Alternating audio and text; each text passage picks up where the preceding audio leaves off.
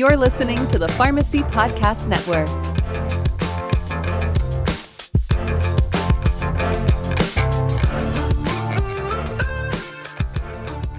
This is Pharmacy Crossroads with your host, community pharmacy business veteran, the road trip guy, Bruce Neeland. Community pharmacy is at a crossroads. Pharmacy owners across the country are evolving their pharmacy businesses and making a bigger impact on their communities. Bruce talks with the most innovative community pharmacy owners, pharmacy industry experts, and people who are passionate about the business of pharmacy and its impact on community healthcare. Pharmacy Crossroads is a member of the Pharmacy Podcast Network. And now, here's our host, Bruce Neeland. Hello, and welcome again to Pharmacy Crossroads. This is Bruce Neeland, and I get to be your host. Today, we're doing something extremely unusual for us. I'm actually sitting in a room face-to-face with my guest, and I'm out of the town in Portland, Oregon, where it's a beautiful fall day. Today, we're going to be talking about how pharmacists can understand their options and become healthcare providers in addition to being healthcare experts. My guest is Linda Tucker. Linda is a certified health coach. I've blown it already, haven't I? She'll tell you in a minute. A nutrition expert and an all-around fun person to know, who will be sharing with us information that she deals with as a professional. She's a podcaster. She's a health coach. She deals with clients all across the country, and indeed even has some international ones, and helps them try to figure out how to live happier, healthier lives. And we'll learn more about her background in just a minute. But Linda, go ahead and tell us the correct names for all your titles. And she's coached me on this, but I've lost my notes. So forgive me, listeners, but here's Linda. She's a great guest. Thank you. Well, thank you. I often struggle how to describe myself. I mean, if I'm just at a party, I say I'm a health coach. If people are more curious about that, I can sometimes say I'm a certified holistic health coach. I'm a certified intuitive eating counselor. But really sort of what I do is I help people have happier, healthier, more peaceful and loving relationships with food and their bodies. Well, thank you. That is helpful. And we'll learn a little bit more about that as we get started. But first of all, it's time for full disclosure. I am a proud dad of Linda Tucker. She's my fourth child and my third daughter, and she has pursued this course in healthcare advisory, coaching, all those words that we use. But she's introduced me an old guy who's been a mainline medical kind of guy to a bunch of emerging trends and opportunities and things that have helped me live a better life. That I just feel like too many pharmacists I know don't hear about or don't understand. And clearly their patients are dealing with some of these kinds of people like Linda. There's hundreds, thousands of people doing this kind of consulting, coaching work. And she's introduced me to some terms that, I think would be helpful for every pharmacy to know as they try to better understand their patients and the things they're dealing with. So, Linda, with that, I'm going to ask you to talk about a couple terms that I hear thrown around, like diet culture, body image, intuitive eating, health at every size. What is all this? So some of those terms like intuitive eating and health at every size have more clear definitions, but terms like diet culture, body image, These things, body positivity, even terms like holistic, even terms like integrative nutrition, these are kind of terms that are fairly loosely defined. And I think that can be a good thing because we don't want to get too dogmatic in what it means.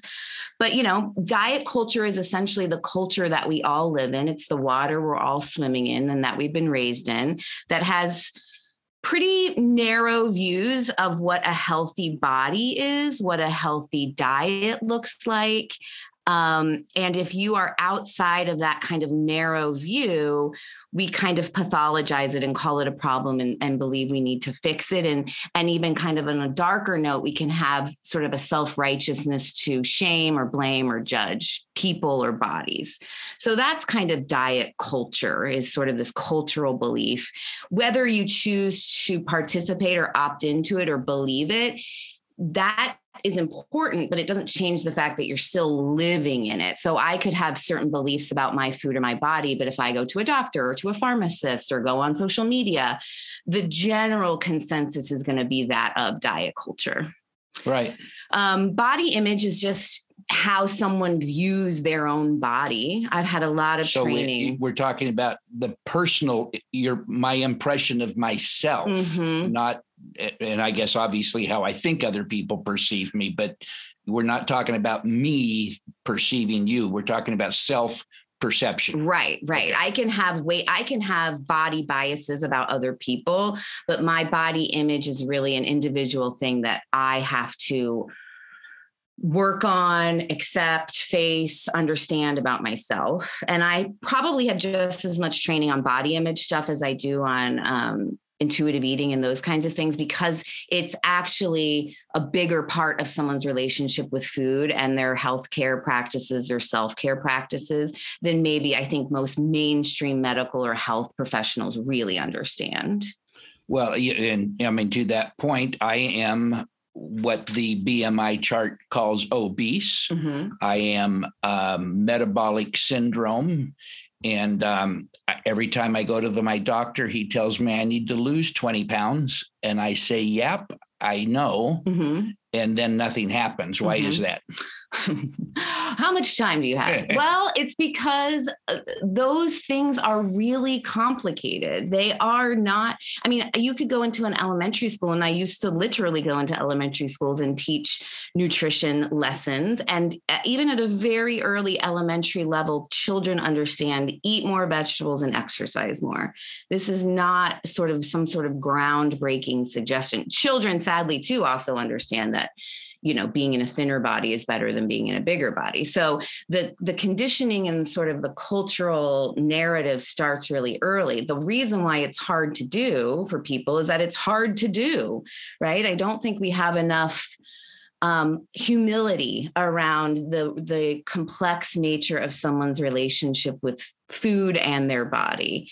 And that's where things like intuitive eating and health at every size and weight inclusive, non-diet sort of models, philosophies, professionals can be really helpful, because they help fill the gap between what I know or what I want and what I'm actually able to do. Yeah. And that's an interesting challenge. So I remember 4 or 5 years ago, you gave me a book. I'm sorry, I don't remember the author, but the whole point of the book was diets don't work, which, newsflash, everybody knows that. But the other subtext is that trying to get people to go on diets was actually more harmful than being overweight. Can you talk about that a little bit? Yeah. I mean, the whole diets don't work kind of like adage is an interesting one, because I think in some ways everybody knows that, in quotes, but in a lot of ways, I think most people don't actually believe it, really, because the big asterisk is most people think that what they are doing is not a diet.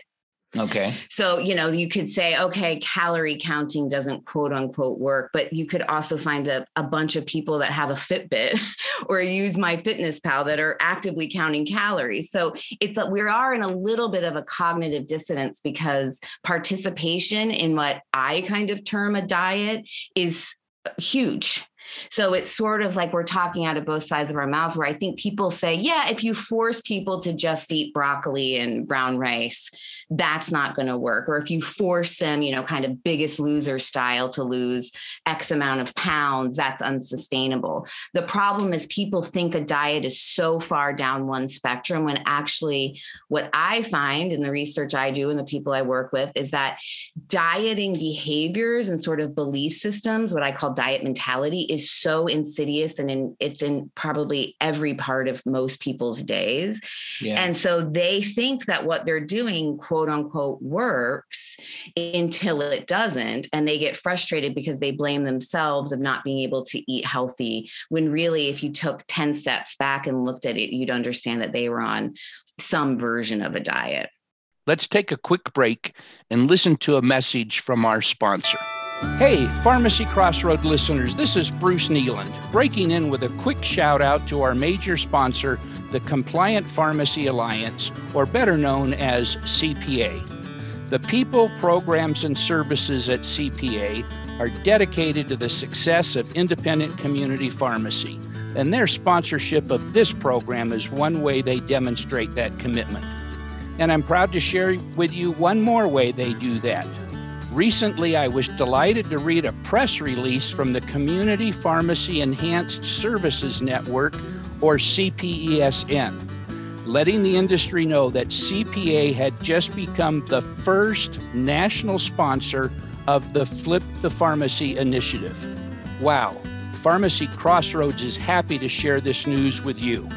You can learn more about the Compliant Pharmacy Alliance, or CPA, at CompliantRx.com.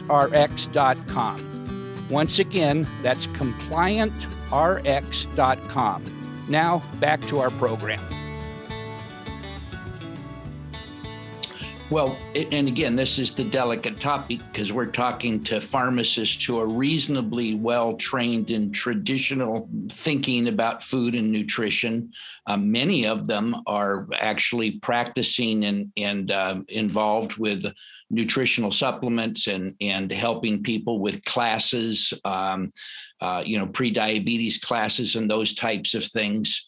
So, I mean, there's going to be some people who don't agree with what you're saying. What kind do you think is the core message for these pharmacists who are kind of mainstream healthcare practitioners? Yeah, I mean, it's really tricky, because I think for the most part, everyone's intentions are really good. I don't think most healthcare providers have a malicious intention. I don't think most individuals who are participating in these things they're not stupid or uninformed or naive or vain or any of these things. It's actually, I think, in a lot of ways, a really valid attempt to help people have more health, energy, potentially help manage chronic diseases. I think the intention most of the time is really good. The hard reality is oftentimes our good intentions don't necessarily control the impact of these things. And right. So it's much more about, I often say, I don't know what someone's relationship with food in their body is by looking at what's on their plate. It is a very internal concept, construct. It really is about, are you afraid of what, eating this food could do, or not a food that or not eating the food could do? It's a very, to me, the red flag is there a lot of fear, shame, or control influencing your decisions around food? And so you could look at a beautiful plate of all the vegetables and all the right things and the good fats. But if that person is eating that out of a place of fear, shame, or control, it's probably not going to be a sustainable long-term solution. And so where I think the challenge, the very valid challenge for healthcare providers, is you have to spend some time with that individual to understand their history, their lifestyle, what's going on internally, because just offering them external things is helpful to a certain extent until it's not. And I actually work with the people that have sort of hit a dead end after dead end after dead end. Right. And we don't throw out all the information that we have, right? Vegetables are health promoting is something I truly believe in. It's just much more complex and nuanced and sort of individualized and dare I say, kind of emotional a little bit alternative out of the, you know, we're talking about emotions, we're talking about trauma, we're talking about things like body image, which I don't think a lot of pharmacists have a lot of training and understanding. Yeah. Or, and to be totally fair, even if they do, I think a lot of clients that are coming into a pharmacy aren't mentally prepared to even talk about that. Well, and that's what, let's talk about that for a second. So first of all, Linda asked me to make clear she is not a licensed practitioner. She's certified, but not licensed. She's not, she's not able to diagnose or treat or those kinds of things, but she does interact with your patients. Mm-hmm. And that's kind of the core message here. So you told me yesterday anonymously about an example of a lady who you had spent an hour on the phone with. Tell us a little bit about what her problems are and how she got to you, kind of in reference to this at the end of the line. I mean, yeah. So. I see the work I do is not replacing anything. It's really about offering an addition. It's an additional resource. So I often say it's either helping fill a gap or add a different layer. So most of the people I work with obviously have a primary healthcare provider, either somebody they see regularly or see when needed. Many of them also have therapists or have seen dietitians. Many of them have seen, have gone to specific, health clinics or seen specific dietitians or done diabetes training. I mean, these people are most of the time very well informed and they have many resources. And part of the reason they reach out to me is that they've gotten frustrated that they're not getting what they need at those places. And so this client in particular, I've been working with her off and on for probably 3 or 4 years. Again, she has the ability and has seen doctors. She's been on medication. She's done supplements. Some of them she's still on or taking, but she just feels like she needs the one-on-one, person to person. Sometimes when I don't call myself a coach, I call myself like a peer-to-peer support specialist, right? Okay. They need somebody else helping validate them, helping them navigate, helping them take this information. I spent an hour with her on the phone yesterday where we were talking a lot about, she has diabetes and she has non-alcoholic fatty liver. She also struggles with a couple kind of chronic things like migraines and insomnia.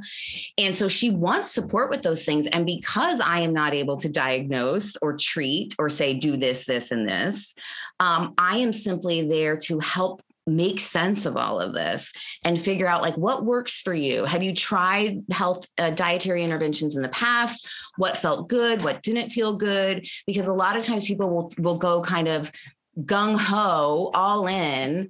And then because that burns hot and fast, it's not sustainable. And then they feel like they're kind of back where they started or potentially even worse off than where they started. So, a thought crosses my mind there. We started out in the beginning with this thing about diets are sometimes more harmful than they are helpful because of the yo-yo thing. Right. Talk a little bit about how that is something that pharmacists need to be aware of. What happens to people when they go off the wagon? Well, so a lot of the work I do is specifically around intuitive eating because people often say, okay, I've heard diets don't work. I didn't necessarily believe it. I tried it for myself. I've been trying it for myself for 20, 30 years sometimes, right? And now I'm sort of at a loss. I don't know what to do. I don't know what to believe. I don't know how to eat in a way that feels good for me. And so that's where something like intuitive eating comes in. And one of intuitive eating's sort of philosophies and goals is to really help stop the pendulum swing of what we call the restrict binge cycle, right? And the restriction part is hard because a lot of times people don't feel like they're restricting, something like a Weight Watchers or a Noom, they're like, well, no, you can eat anything, but the evidence bears out that there is definitely a restrict binge cycle, especially with people with diabetes, because there is such a strong motivation to really limit certain foods. And for whatever reason, for all the complicated reasons that make humans humans, if they're doing it with a little bit of a white knuckle energy, they often, quote unquote, fall off the wagon and eat in a way that feels even scarier than than how they were eating before they went on this dietary protocol. So, you know, the harms that can come from it are increased statistical chances of people developing eating disorders, clinical eating disorders, things like binge eating, things like gastrointestinal troubles, things like unstable blood sugar.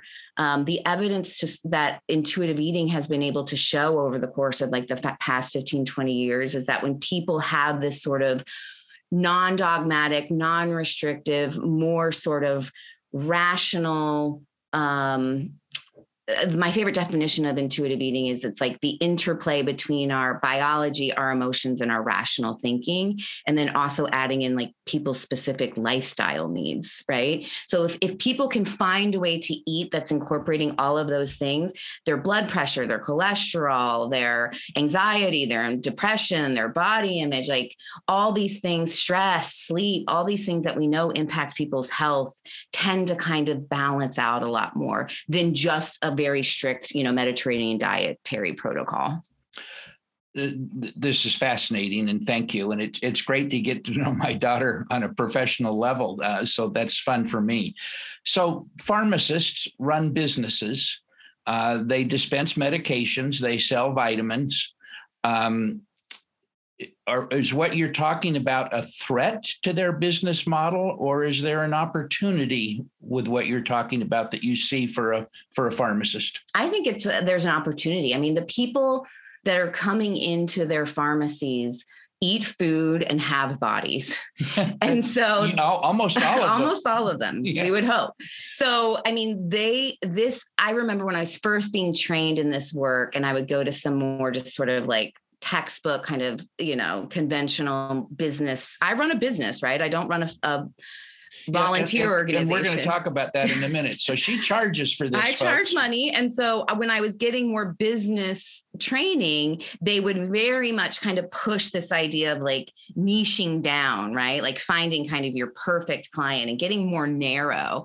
And while I think that has its place and there's some truth to that, for me, what I found is I work with people who eat food and have bodies. And so if you eat food and have a body, I believe I could have the abilities to support you and offer you space and resources. And so I would say the same thing to pharmacists. So it could be anything from, a big part I talk about with food is adding in instead of taking out or sort of getting really dogmatic and sort of tied to a list, add things in, So you mean when I'm eating pumpkin pie, I add in whipped cream? Yes, actually, that would be great. Okay. I mean, facetious, but that's okay. No, okay. I mean, that fat will keep you satisfied. It'll make the experience more pleasurable. Yeah. I always say, if you're going to have a brownie, slab a thing of peanut butter on it. Well, and I made you digress, but you were in this motion of what a pharmacist could add into his practice. Yeah. So it's you don't have to totally upend your practice or your business, just start adding things in. Add in books about intuitive eating and health at every size and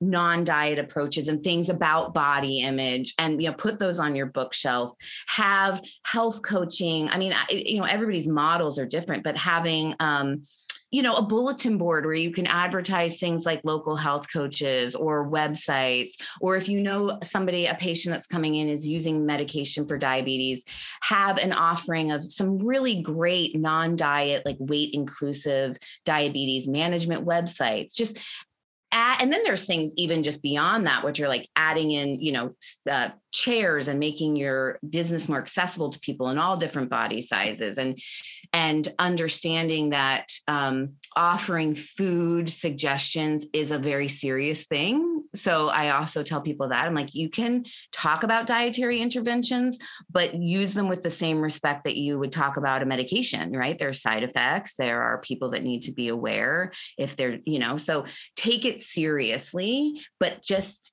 understand that this is a population of people that are out there that are hearing about intuitive eating, are hearing about health at every size, are reading the evidence on their phones, seeing the things on their local news stations about it. They're aware. Facebook pages and yes. People talking about it. And which is kind of the point why I've invited you here, right? Is because this is the type of thing that has a huge groundswell that's not in the mainstream media, if I can use that word. So lots of people are blogging on it. They're talking about it on their Facebook pages or whatever it may be. And you know, if it weren't for you, it would be invisible to me. Mm-hmm. And my supposition is that may be true with too many pharmacists. So you make money doing this. Mm-hmm. Tell us just a little bit about that. I'm not going to ask how much you make, but tell us just a little bit about that, but then segue into what you think a business model might look like for a pharmacist who was going to want to try to broaden his approach to healthcare in the manner that you're talking about. What could they do? I mean, I think they could. I did some just very brief research before we recorded the podcast of like, what is, I just Googled like pharmacist intuitive eating or pharmacist health at every size. And I was pleasantly surprised to see some articles written in Pharmacy Times or see some individual websites of people who are pharmacists who are also offering health coach training. Right. So, I mean, that's it. I mean, you could you could have a business with local health coaches in your community. You could literally get trained to do this work yourself or somebody on their staff, because it's not a licensed healthcare professional. Right. And I do everything virtually. So it's not even necessarily like you have to have space in your pharmacy to do it. You could be doing it all virtually, which is huge.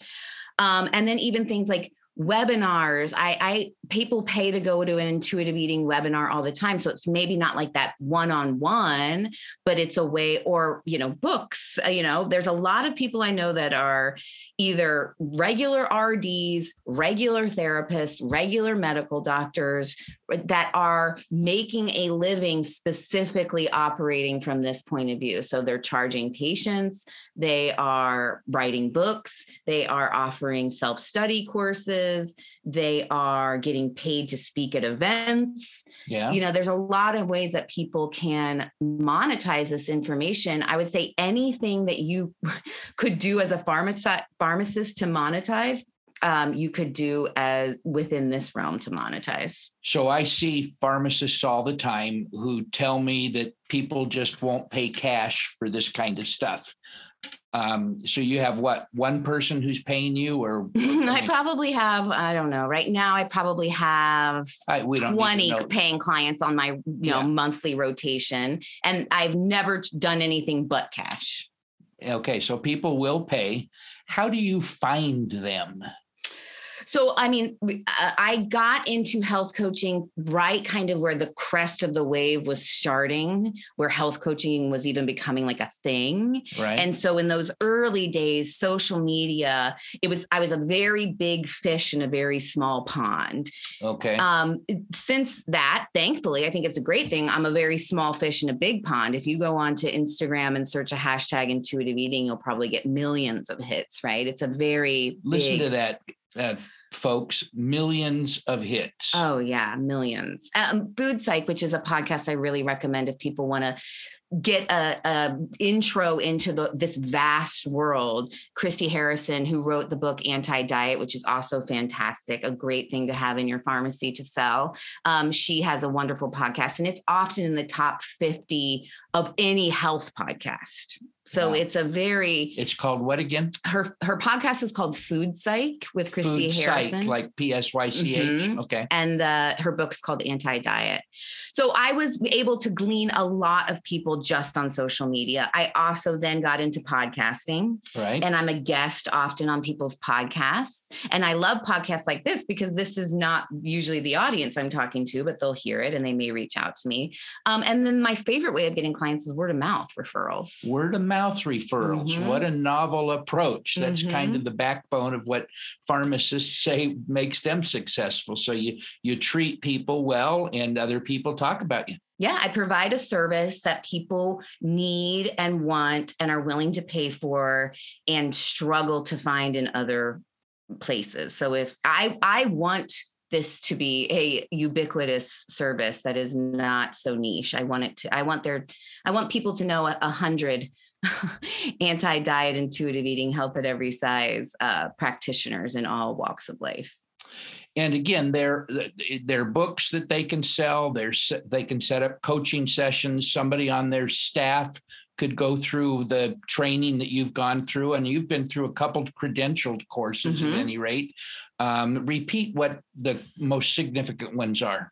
So, I mean, my certification as an intuitive eating counselor was probably the most helpful for this, but I also did a mentorship with a business coach. So I paid for her mentorship, and she now is running, Isabel Fox and Duke is running the Institute for Weight Neutral Coaching, which has been really great. Institute for Weight Neutral Coaching. Yeah. Gotcha. Isabel Fox and Duke. I've done body image trainings. I'm a member of the Association for Size Diversity and Health, which it's called ASDAH, A-S-D-A-H, and they are the ones that actually own the trademark of the term health at every size. Okay. So you can get involved with that. But, you know, there are ways to monetize this. All of my clients, not all of them, probably the majority of my clients take supplements, buy makeup, use essential oils, take medication, some combination. So they need to go to pharmacies. Right. But just like the trend lately has been people wanting to find gyms or yoga studios or doctor's offices that are operating from more of this holistic, weight inclusive, body inclusive, non-diet framework. If you could position yourself as a pharmacist or a pharmacy in that way, you wouldn't necessarily ostracize your existing clientele, and you would actually open up the door to a new stream of clientele that's really looking. It's the same thing of like people wanting to buy organic food or socially conscious companies. Right. The people are looking into this, like, what is your political stance on this, that, or the other? And I would argue within health and wellness, this idea of size inclusivity, really pushing back against harmful diet culture is something people are looking for in all demographics of life. So we'll close with this opportunity for you to tell me again why I don't call people obese. Yes. So I'll just give a little peek behind the curtain. When we were going over some of the questions, I asked my dad, do you want me to name that I don't love the term obese if you use it on the podcast? And he said, yes, let's make it a teachable moment. So the very short answer is for people in larger bodies, the term obese or even overweight has been used in a stigmatizing, pathologizing way. It doesn't feel like people are saying it in sort of a neutral clinical way. It feels like it's a way to stigmatize certain bodies. In a much more sort of interesting academic way, it was really coined and is used on the BMI scale. Right. And the BMI scale, if there's one thing a call to action I could give your listeners is research the BMI scale. That has been talked about in everything from Time Magazine to The Atlantic. I mean, this is a conversation that is being had about how it is an arbitrary, unevidence-based, non-evidence-based way to categorize bodies. It was literally created as like a demographic tool by like a Dutch mathematician or statistician in like the 1800s. It was never meant to be a diagnostic tool, never, ever, ever. And it was sort of co-opted by the insurance companies as like, let's just use this as a way to categorize bodies. And so it's just, you know, it's just not a very trauma-informed, it's not accurate, it's not a inclusive, it's across the board, it's not only not kind, it's just, it actually can show as a professional that you aren't up to date on the latest information and science around the really well-documented criticisms of the BMI scale. Thank you for that.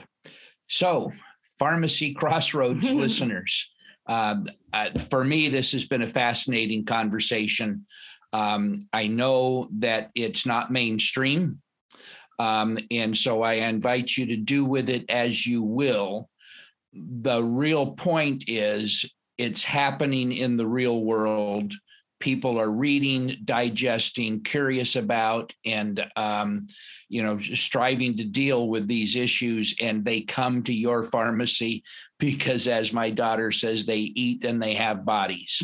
Mm-hmm. So if this helps you in some way to figure out how to modify your attitude, to modify your offering, to readjust your store and bring in some other things, then it will have been a major success. And so for today, that's it from Pharmacy Crossroads. Thank you again, Linda Tucker, and have a great day. Thank you.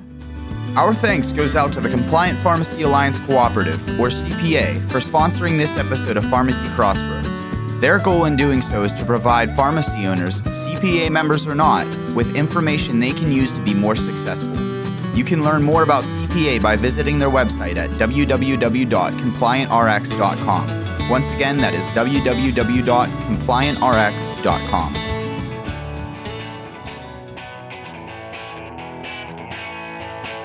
Thanks for listening to Pharmacy Crossroads. If you're interested in talking with Bruce, please contact the show. Visit pharmacycrossroads.com. We look forward to hearing from you.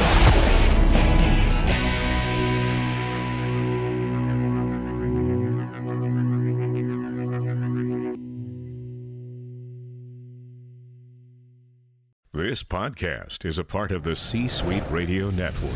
For more top business podcasts, visit c-suiteradio.com.